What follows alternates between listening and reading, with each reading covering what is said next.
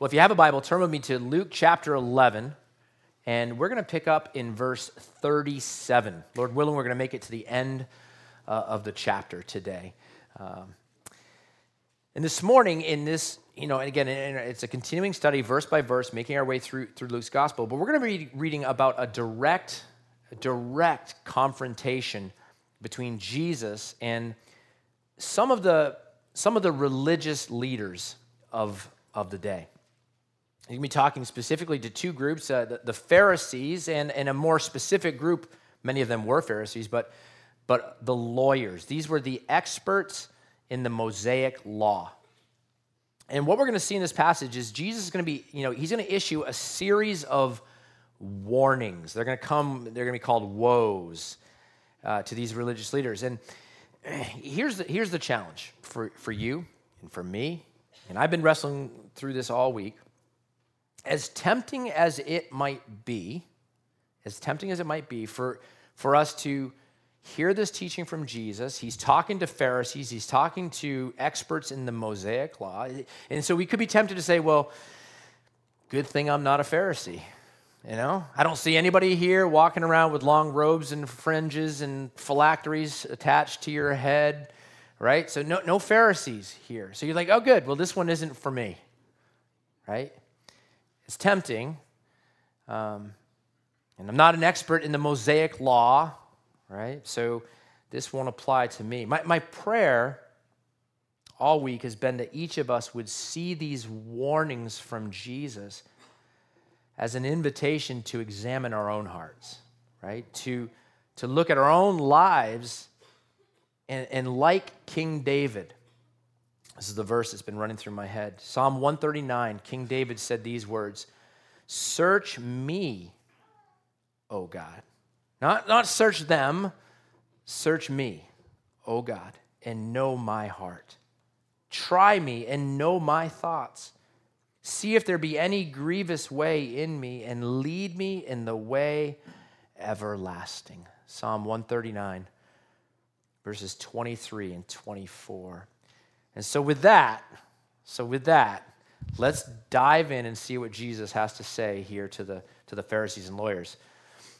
We're going to start in verse 37. Where G, while, while Jesus was speaking, a Pharisee asked him to dine with him.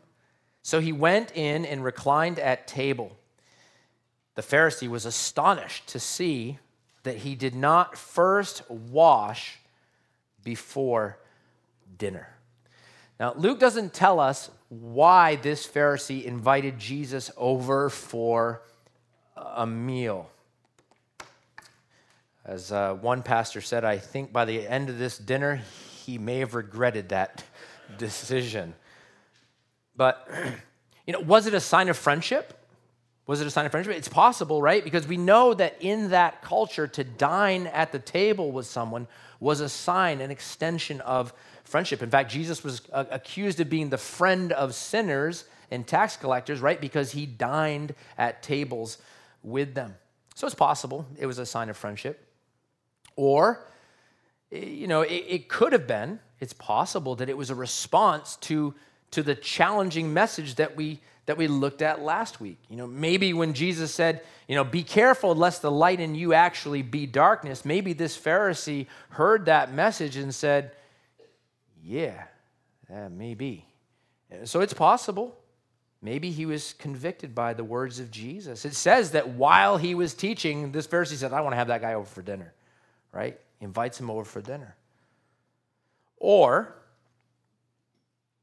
and I can't prove it, but I think more probably, based on the way that the, uh, the evening's about to go here, this might have just been another invitation from another Pharisee who was trying to trap or discredit Jesus. Whatever the motivation was, whatever it was, what is clear from the passage is that Jesus accepted the invitation. And you, you know that Jesus knew his motive, right? He knew. So whether it was a pure or an impure motive, Jesus like, I'm going. I'm going. So he, he went in, he went in to the Pharisee's house and he reclined at table, it says. Now, I know we've talked about this before, but maybe for those who may not have been here, in order to really get a picture in our minds of, of what this scene would have looked like, you need to understand that in that culture, instead of you know sitting around a, like a table like we do in a chair, it's kind of you know about this tall, right? And you sit in a chair with a nice back to lean on. In that in that culture, they would recline around a low table, and they would kind of get down on the floor and kind of like with a pillow, they'd rest their left arm on a pillow. They'd have their right arm free to grab things in front of them. It'd be a low table with their feet and their legs kind of pointed back away from them, away from the table. And so that, that's the scene, okay? So Jesus, he walks into this Pharisee's house, been invited for dinner, and he just walks over, he heads to the table, and he gets down into a comfortable position, gets his pillow just right, leans on his, his arm, and he's like, What's for dinner? You know, he's ready to, he's ready to, he's ready to eat. Okay. Well, the problem was, the problem was that he didn't wash before dinner. And you're like, well, that's, that is kind of weird, right? Why, why didn't he? Probably his hands were dirty, right? And so the, the, the Pharisee was, the Pharisee said he was actually astonished. That's a strong word, right? He is like, he's beside himself. Like, what is going on right now? Okay? This reminded me, when I read this story this week, I, it reminded me of, of something from, from when we were raising our boys. They, back when my boys were still quite young, okay? I got to emphasize that because you might like, wow, that's very rude. Um, they were really young, all right? And um, my, my, wife and I, we don't claim to be perfect parents. We, we're not. She's more perfect. Uh, but um, look, we did some things right, okay? Some things right. We did teach our boys that after you use the restroom, you should wash your hands. Okay, we taught our boys that because we're just really, really good parents. And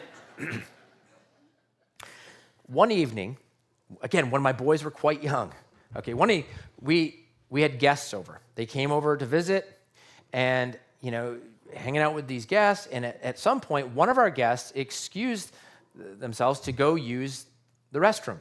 And when the guests returned, from the, from the restroom, to our shock and, and embarrassment, one of my sons called out, You didn't wash your hands.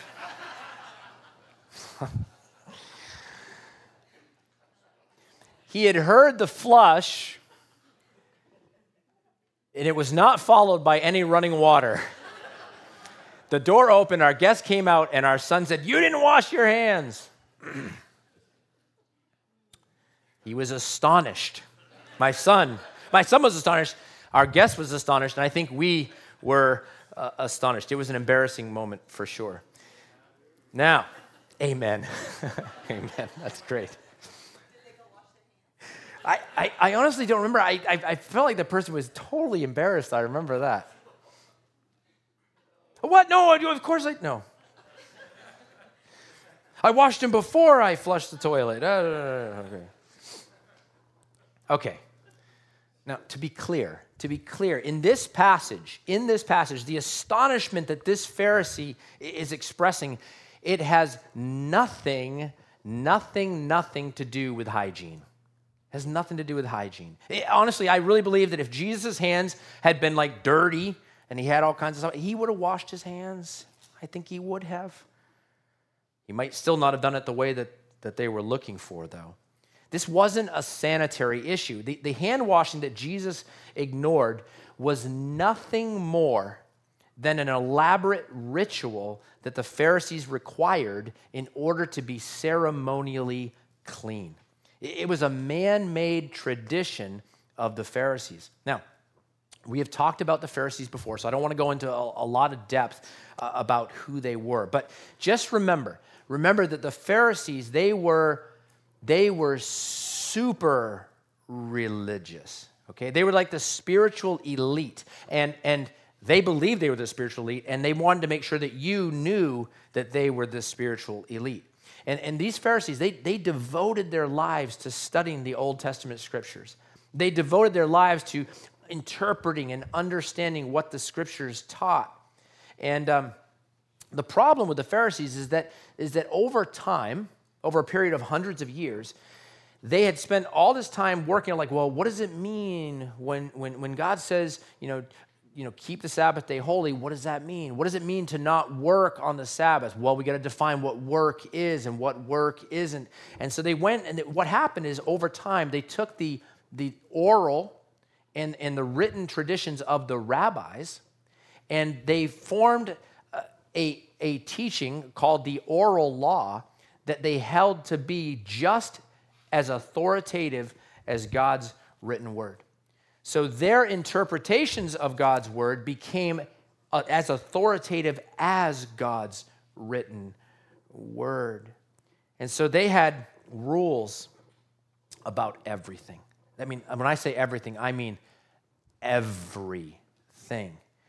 Um, literally, like, for example, when we talk about the idea of work, there, the, the Mishnah, which was, was finalized about a couple hundred years after Christ, the Mishnah, 24 chapters devoted to defining what work is. 24 chapters, 39 different categories of work. Okay, this is what the, what the Pharisees had done. And so they, they had rules about everything, including hand washing rituals before you eat. And so they had, they had special water set apart in, in special containers. And they used special utensils to retrieve the water and to pour it over their hands in a special way. They would hold their hands up and they would pour the water, starting with the fingertips, letting it run down to the wrist, and then the water would drop off the wrist. And then they would, you know, they would use, once they did both hands, they could do this in their hands. But if one hand was still dirty, you couldn't use that hand because that would contaminate the clean hand. But you were allowed, if this hand was clean and this one was, you could use your head or you could use the wall, and then that was okay. They, they thought everything through. And, and in order for it to be sufficient cleansing, you had to use just enough water. There was a minimum requirement. It was actually, the measurement was an eggshell and a half worth of water. Like that is a that's an interesting measurement.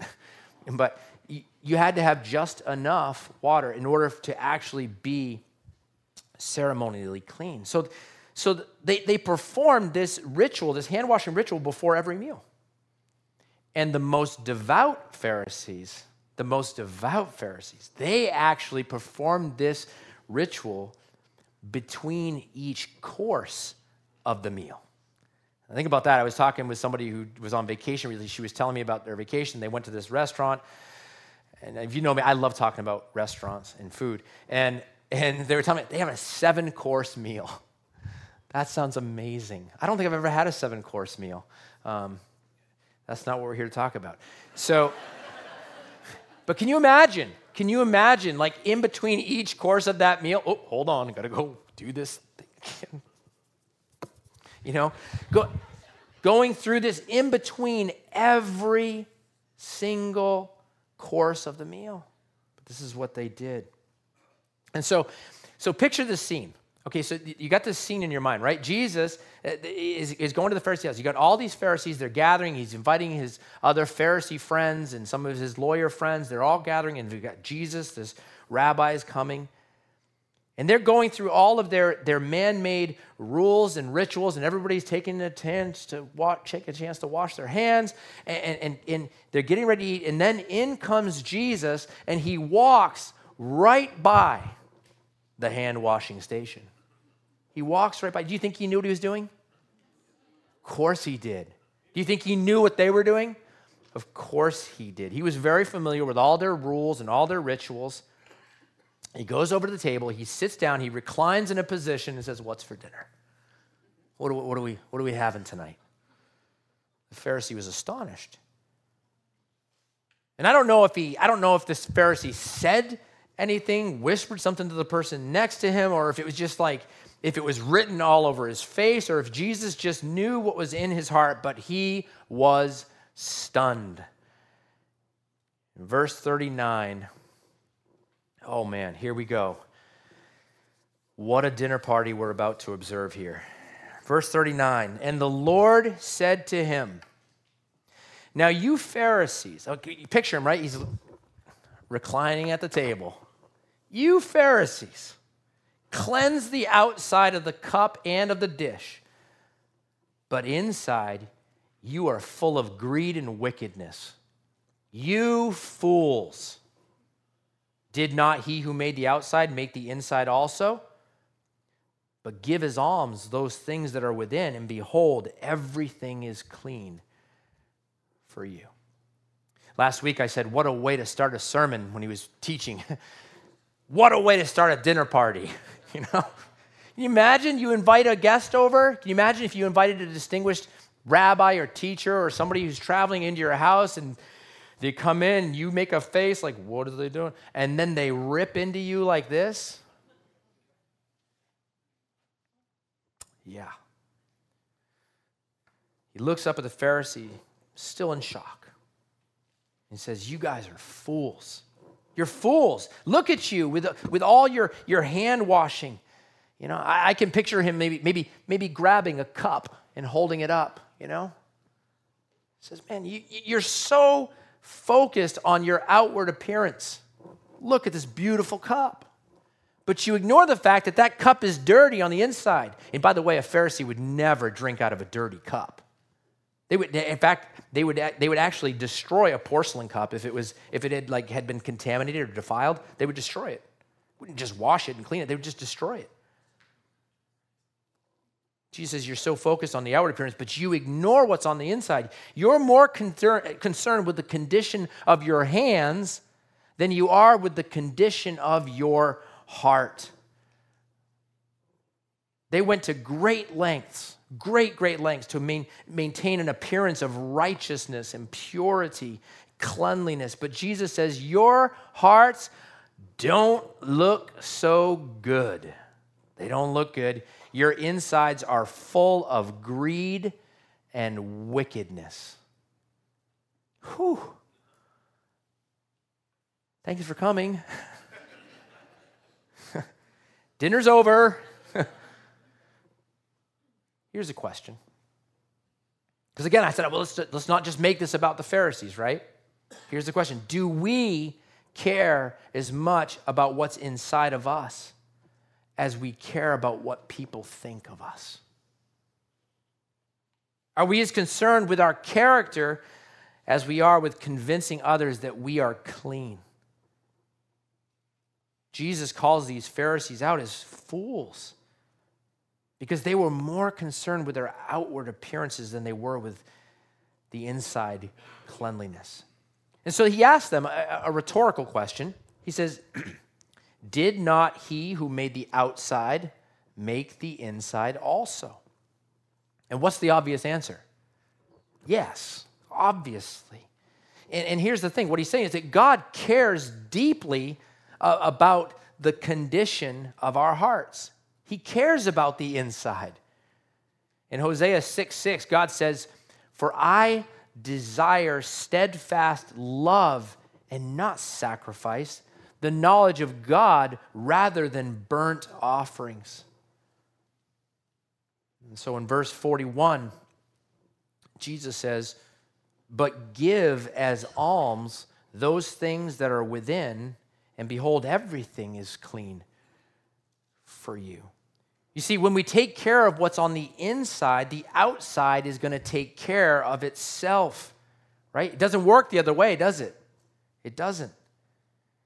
You get rid of the greed and the wickedness in your heart. How would we do that? How about by cultivating a heart of love and generosity? Then when you cultivate that in your heart, when you give alms to the poor, it will be from the overflow of a clean heart. Because here's the thing the Pharisees, they gave alms. They gave to the poor. They were, and they made sure that you saw them giving to the poor, right? Everything they did was a show. And so, because they were doing it as an outward expression and not flowing from a, a heart of, of love and gratitude and, and, and, and a heart that wanted to give, it wasn't a clean offering, was it? It was filthy. It was all about them. Now, I, I, I don't know what this Pharisee expected when he invited Jesus over for a meal, but wow, right? This is off to quite, quite, a, quite a start. And, and here's the thing Jesus is just getting warmed up, all right? I, it's hard because, in, in some ways, this text is so serious. It's so serious, like, whoa, whoa, whoa, whoa. And at the same time, like, just maybe because of the way my brain is built, it's hard for me not to laugh, right? Because I'm like, this is hilarious. Like, these are the religious leaders of the day, and, and Jesus is, oh, man, is he, he's throwing left and right hooks at, at these, at these guys. These next several verses, Jesus, he's going to pronounce a series of these woes, six of them. And um, the thing about a, a woe, when you see a woe in Scripture, when you see Jesus saying, woe, you want to pay attention. You want to pay attention to what he's about to say because the, the word woe here is it's, it's meant to get your attention. It's a, it's a word of warning. You've heard me say this before, but it's kind of like a it's kind of like a flashing road sign saying warning, warning, warning, warning, warning. Don't go this way. Whoa, whoa, whoa. Turn around and go a different direction, right? By the way, that's what repentance is, right? Repentance, to turn away. So when you see a whoa coming from Jesus, it's an invitation to repent and go a different way. You don't want to you you don't want to keep going this way, guys. So here we go. We're going to look at six of them. Verse 42, Jesus says, But woe to you, Pharisees, for you tithe mint and rue and every herb and neglect justice and the love of God. These you ought to have done without neglecting the others. All right, so in this, in this first woe, Jesus calls the Pharisees out for I'm going to call this majoring on the minors. For majoring on the minors while neglecting the majors. And he illustrates th- th- this point by calling attention to the meticulous way that the Pharisees went about their tithing. Now, in the Old Testament, the Jewish people were instructed to bring a, a tithe of all of their crops as a minimum as a minimum, they were to bring a tenth of all of their crops uh, to the tabernacle or the temple once it was built at, as an offering. And Jesus says, You Pharisees, you guys are, you're like tithing professionals, right? You, you tithe every herb and every spice in your garden. You know, I'm convinced if, if, if, if a Pharisee came along and they found like a little clump of basil, they'd be like, one for you, God, nine for me. One for you, God, nine for me. They, they were tithing professionals, right down to the, to, right down to the leaf. But, but, but Jesus says, but you ignore, you neglect the things that matter most. You neglect justice and the love of God. The Pharisees, they, they were busy, you know, patting themselves on the back for the way that they followed commands like tithing. But all the while, they were ignoring the greatest commandment. What's the greatest commandment? What is it? Yeah, perfect. Jesus answered it, right? Matthew 22, he said, You shall love the Lord your God with all your heart, with all your soul, with all your mind. This is the great and first commandment. And a second is like it you shall love your neighbor as yourself. See, God, God wants more than a tenth of your crops, right? He wants more than a tenth of your, of your spice cabinet. God wants more than, than the check that you put in a box in the back of the sanctuary. He wants more than that. He wants more than a, than, a, than a couple of hours that you give him on a Sunday morning, right? He wants more. God wants all of my heart. He wants all of my soul, all of my mind. He wants to transform us from the inside out. Amen? He wants to use us as, as his instruments to bring love, justice, and mercy to others. Amen? This is what he does. It reminds me of the words of the prophet Micah. Micah chapter 6, verse 8. He says, He has told you, O man, what is good. What does the Lord require of you but to do justice, to love kindness, and to walk humbly with your God? Ah, but the, the Pharisees, they, they, they neglected these things. It was all just an outward performance. And Jesus says, These you ought to have done without neglecting the others. Right? Yes, obey the commandments. Jesus isn't saying, Don't do what the commandments say. He's not saying that. Right?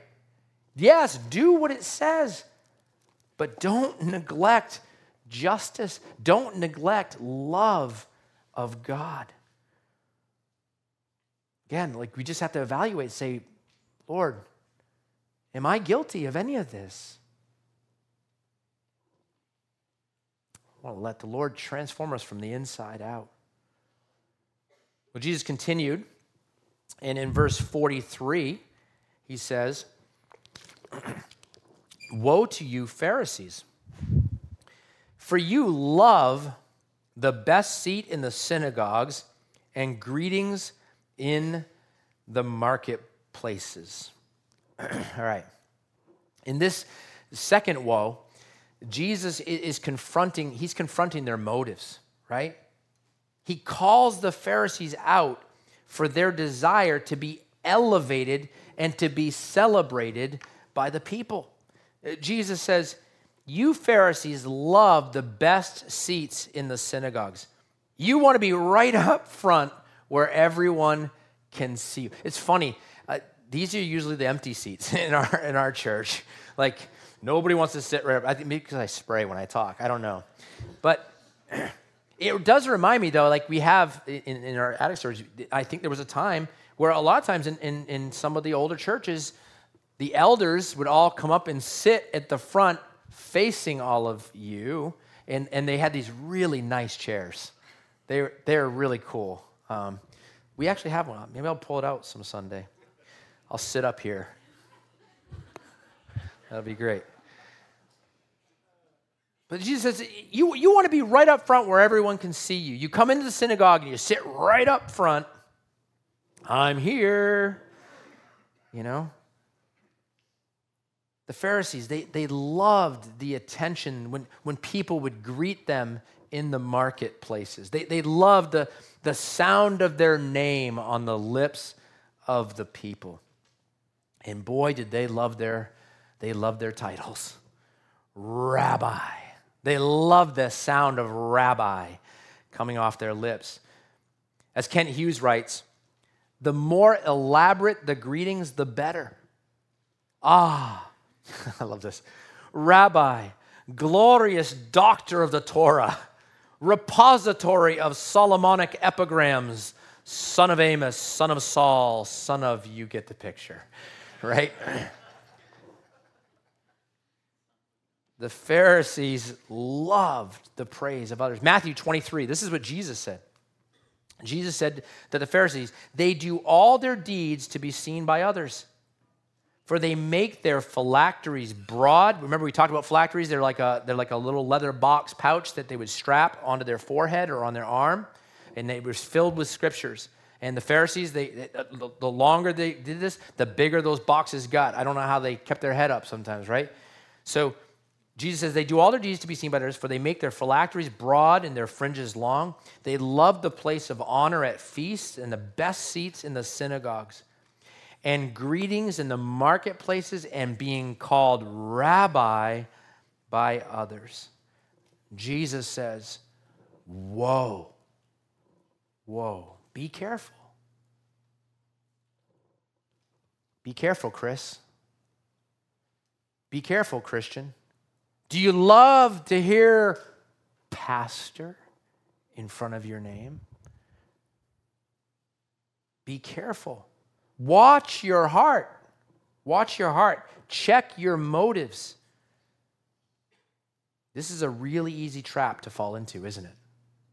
It's really easy. Where we long for and we desire the praise of others. There's a good remedy for this in Scripture. You look at Matthew chapter 6 this week. We don't have time to read the whole thing, but Matthew chapter 6, Jesus gives some really great advice. Oh, just a couple verses. Verse 1, Jesus said, Beware of practicing your righteousness before other people in order to be seen by them. Beware of that. verse 2, he said, But when you give to the needy, listen, sound no trumpet before you. Giving to the poor. Don't do that. Don't do that as the hypocrites do. Instead, verse 3 when you give to the needy, don't even let your left hand know what your right hand is doing. Don't do it. Jesus goes on, he talks about he talks about you know checking your heart in the way that you pray checking your heart when it comes to practices like fasting. And he's saying like don't do these things in order to be seen. He's not saying don't do them. He's not saying don't pray don't give to the poor don't fast. That's not what he's saying. Don't do it to be seen. Here's the deal. We are called to live our lives for the glory of god right? Not for the praise of man that's what we're called to do. The Pharisees had it messed up. Well, in verse 44, Jesus has, he's got one more woe for the Pharisees specifically here. He says, Woe to you, for you are like unmarked graves, and people walk over them without knowing it. Okay, just a little bit of background that is, I think is really helpful here.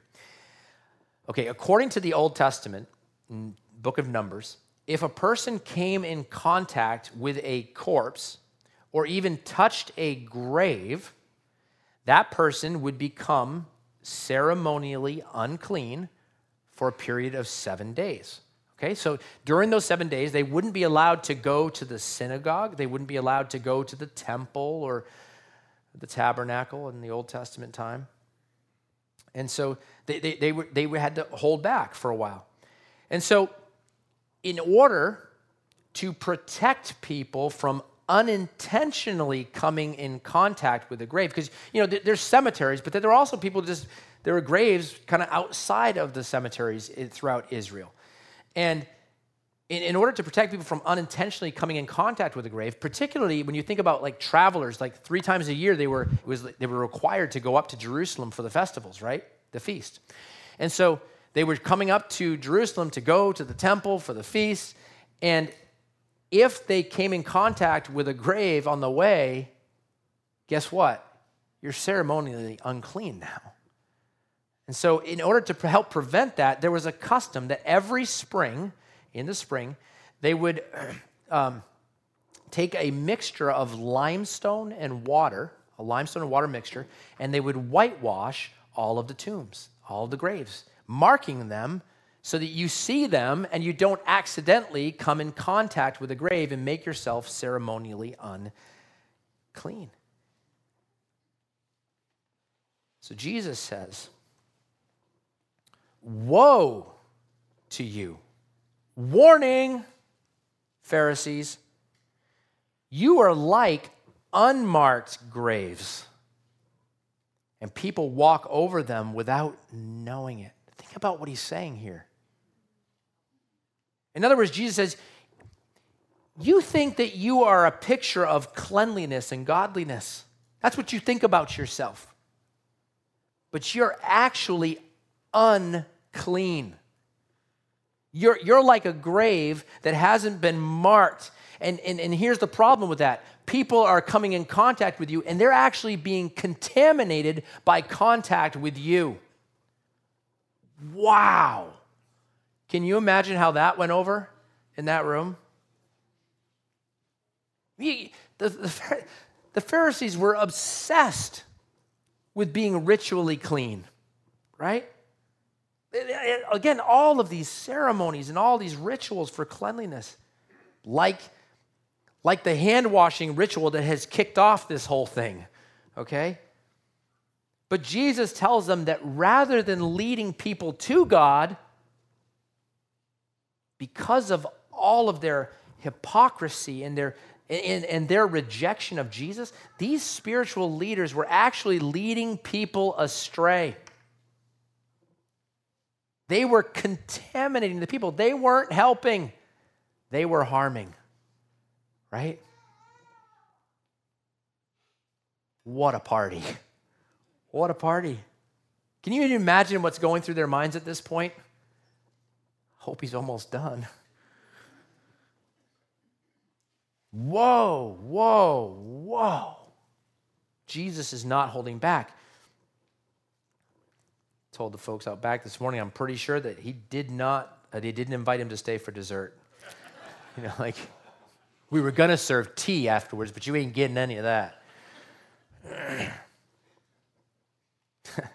After Jesus hits the, the, the Pharisees with these, these woes, in verse 45, another mistake here. One of the lawyers answered him, Teacher, in saying these things, you insult us also.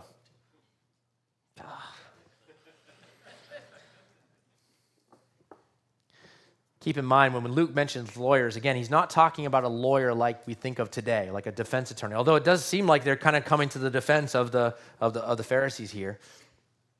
But uh, no, we're talking about experts in the Mosaic law. Many of them were scribes who, who literally spent hours and hours copying the scriptures. Like the, the lawyers, these scribes, these experts in the law, they man, did they know the Old Testament scriptures, right? They spent just so much time in the Word.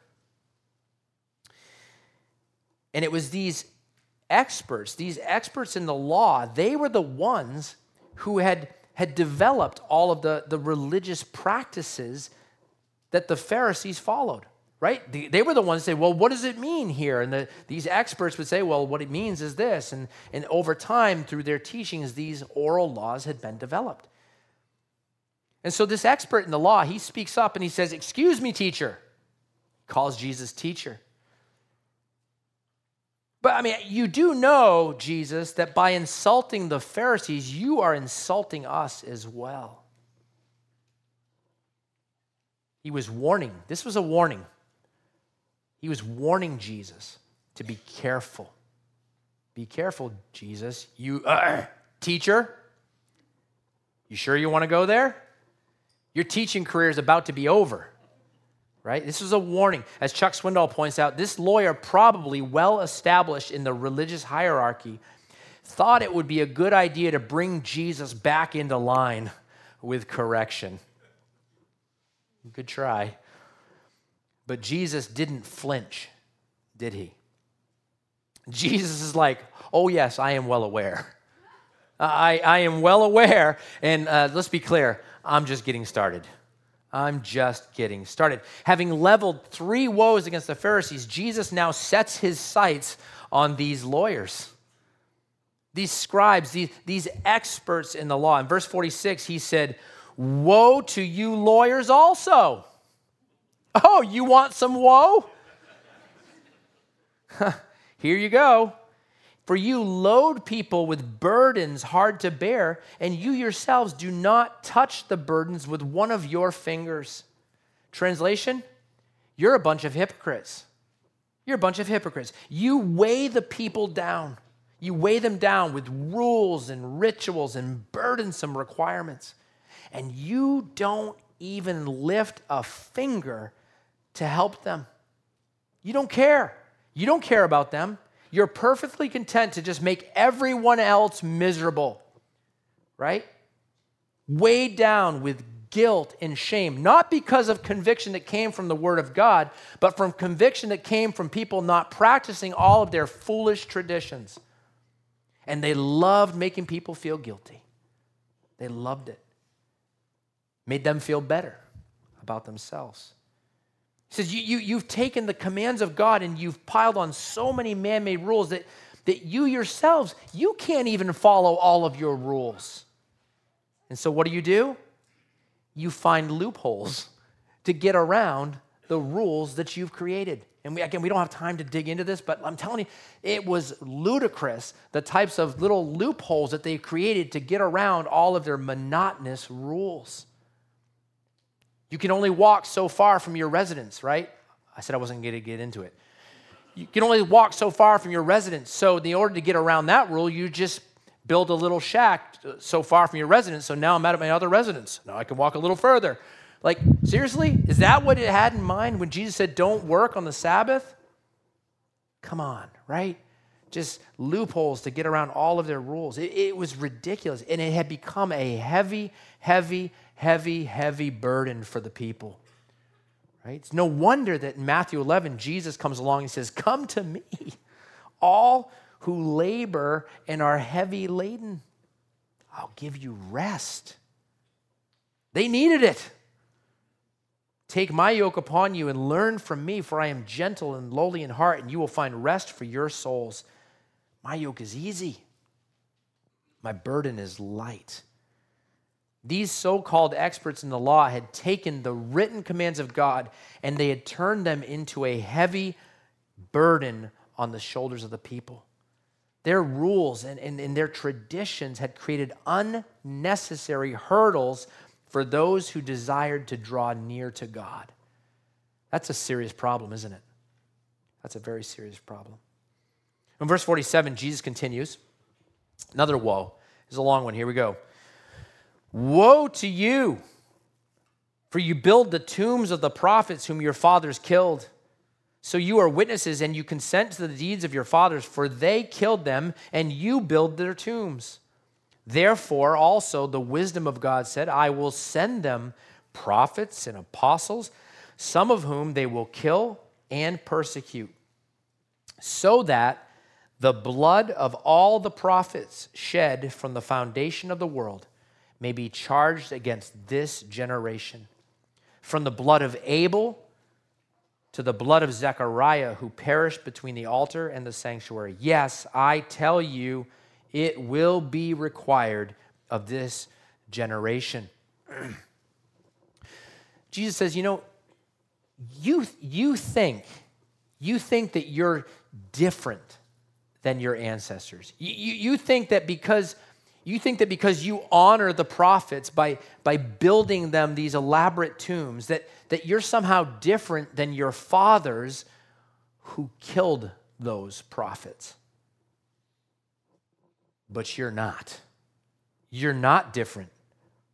In Matthew chapter 23, Jesus says that, you know, you scribes and Pharisees, you, you say, if we had lived in the days of our fathers, we would not have taken part with them in shedding the blood of the prophets. They're like, oh, we wouldn't have done that. By the way, have you ever found yourself doing that when you're reading the Bible? Like, uh, oh, I wouldn't have done that. nope, not me. Yeah. Don't be so sure. Don't be so sure. We wouldn't, we wouldn't, we wouldn't have killed the prophets. And Jesus says, not true. Not true you would have done the same thing. You are just like your ancestors. Your fathers, they persecuted and they killed the Old Testament prophets. And guess what? You're doing the exact same thing. You're doing it right now. As Jesus looked around that table, I think about this because, right, where's he headed? He's heading to Jerusalem. This is the final time, uh, uh Jesus' time on earth, right? He's, he's nearing the end of his life on earth. As he's sitting around this table with these, with these Pharisees and these, these religious leaders, it is quite possible that he was looking into the eyes of some of the very men who would be responsible for his arrest and his crucifixion. Think about that. As he looked around the table, it is quite possible that he was looking into the eyes of some of the very men who would persecute his apostles, his disciples, as they began to spread the gospel from Jerusalem into Judea and Samaria and to the ends of the earth. And Jesus is looking around at these religious leaders and he knows what's in their hearts. He knows the, the hatred and the murderous spirit that is alive inside of them. He knows it. And he knows what's coming for him in Jerusalem. He knows what's going to happen. And Jesus says this He says, all the blood of God's righteous martyrs from, from Abel to Zechariah are going to be charged against this generation, this, this generation right in front of him. All the blood shed is going to be charged against this generation. Now, we know who Abel was, right? Genesis chapter 4 Abel is murdered by his jealous brother Cain. Abel was a righteous man, right? But he was murdered by his jealous brother Cain.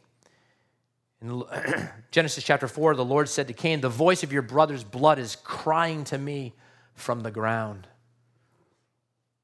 Second Chronicles chapter 24. Second Chronicles chapter 24, we read about the murdering of Zechariah. As Zechariah was dying, this is what he cried out. He said, May the Lord see and avenge. Do you think the Lord saw? Oh, the Lord saw. Now, Jesus says from Abel to Zechariah. Something you should know is that in the Hebrew Bible, the books the books are arranged in a different order. The Old Testament books are in a different order. You, yours goes from Genesis to Malachi, right? It's a different shuffled order of books in the, in the Hebrew Old Testament. In the Hebrew Old Testament, the last book, Second Chronicles. Interesting, right? So from Abel to Zechariah, from Genesis to Second Chronicles, right? From the beginning to the end of the Old Testament, their blood is going to be charged against this generation. I heard one pastor say, from A to Z, Abel to Zechariah, their blood will be charged against this generation. Why?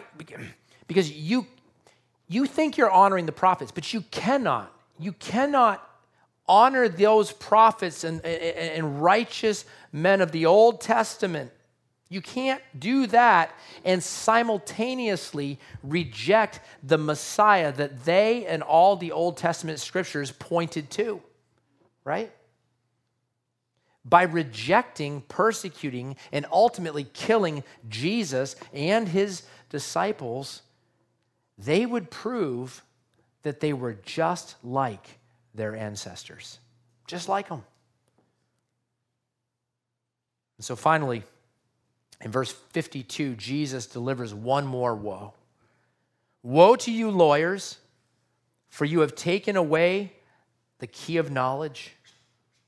You did not enter yourselves, and you hindered those who were entered. They thought they had entered, right? They thought they had it. These lawyers, they were supposed to be the experts in the law, right? People looked to them as the experts in the law. They were the, they were the Bible teachers of the day, right? They were, the, they were the professional clergy of the day. They studied the scriptures, they interpreted the scriptures, they explained the scriptures to the people. But they had buried the truth of God's word under all of their burdensome religious practices. Not only had they rejected the truth of the scriptures, they they hindered others from receiving the truth as well.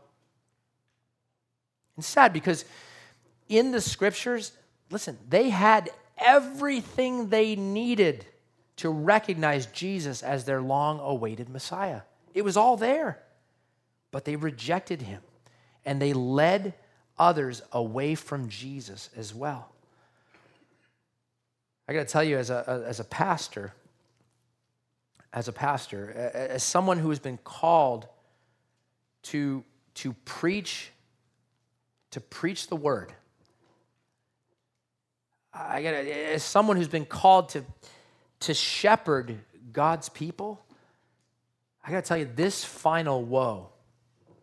Man, does it hit close to home. Listen to these words from Pastor Kent Hughes. He says, This woe falls heavily upon those who are in the clergy. Pastors must make sure that they keep the word, the key of knowledge, before their people. we must take care that we preach the word and not succumb to merely preaching about the word.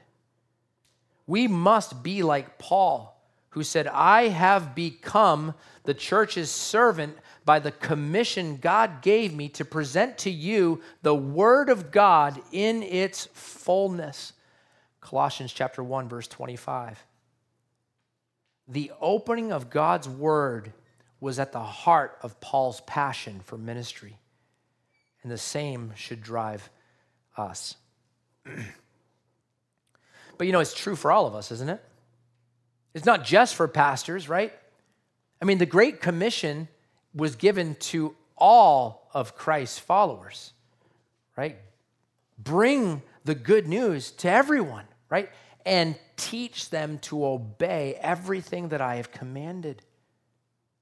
So we, we, we all need to keep the word, right? We all have to guard the word, to stay grounded in the word. Many of you know that my my sort of my ministry verse. I don't know if it's my life verse, but it's it's it's definitely the verse that at, at, in accepting the call, I believe, of God to step into to full time ministry, teaching the word. This is the verse that the Lord uh, laid on my heart. It comes from Ezra chapter seven, verse ten. Ezra seven says, "For Ezra had set his heart to study the law of the Lord." and to do it, and to teach his statutes and rules in Israel.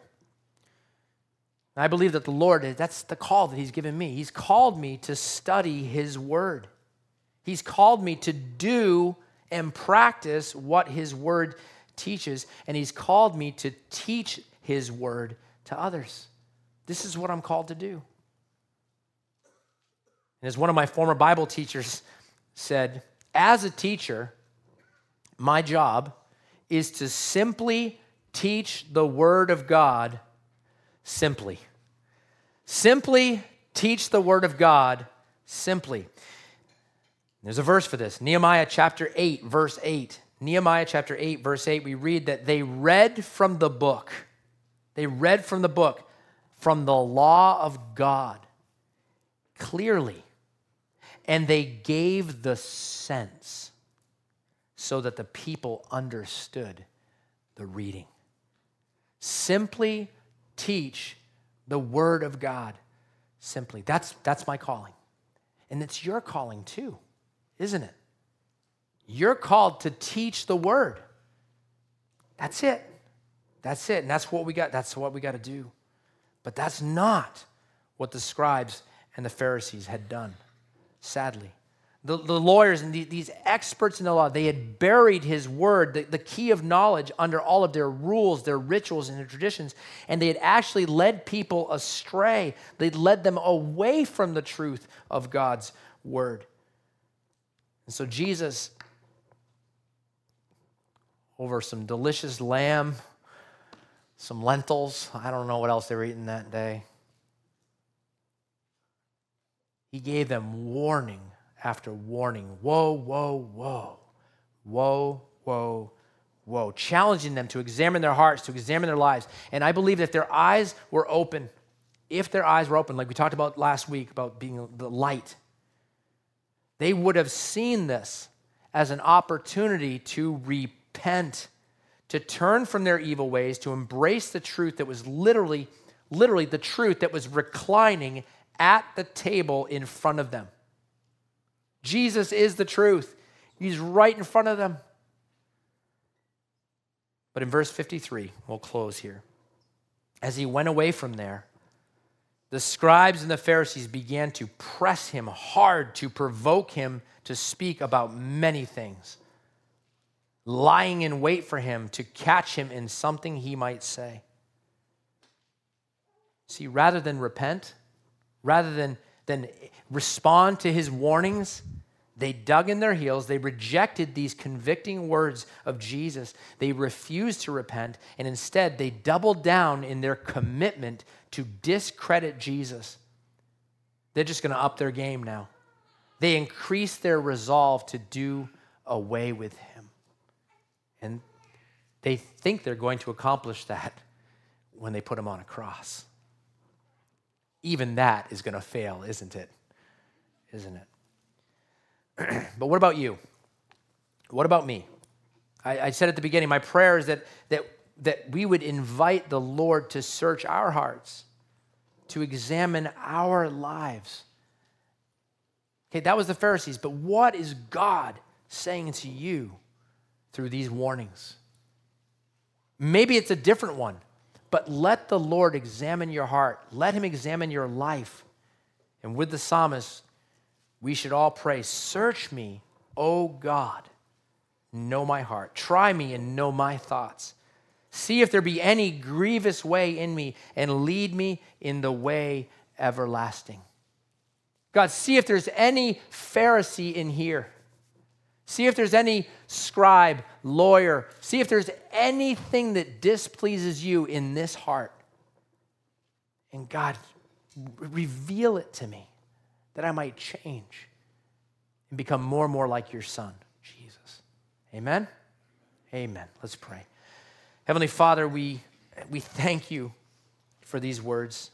We thank you that, that you didn't shy away at that dinner you could have just walked in and played their game. You could have walked in, but you saw it as an opportunity. You saw it as an opportunity to speak the truth into their lives, to give them a warning, to turn, to repent. God, I pray that some of them did. We know that most did not. But now, Lord, here we are. It's 2024. God, I pray that, that I and my brothers and sisters here, that we would ask you to search our hearts, expose areas where we need to come into line with your word.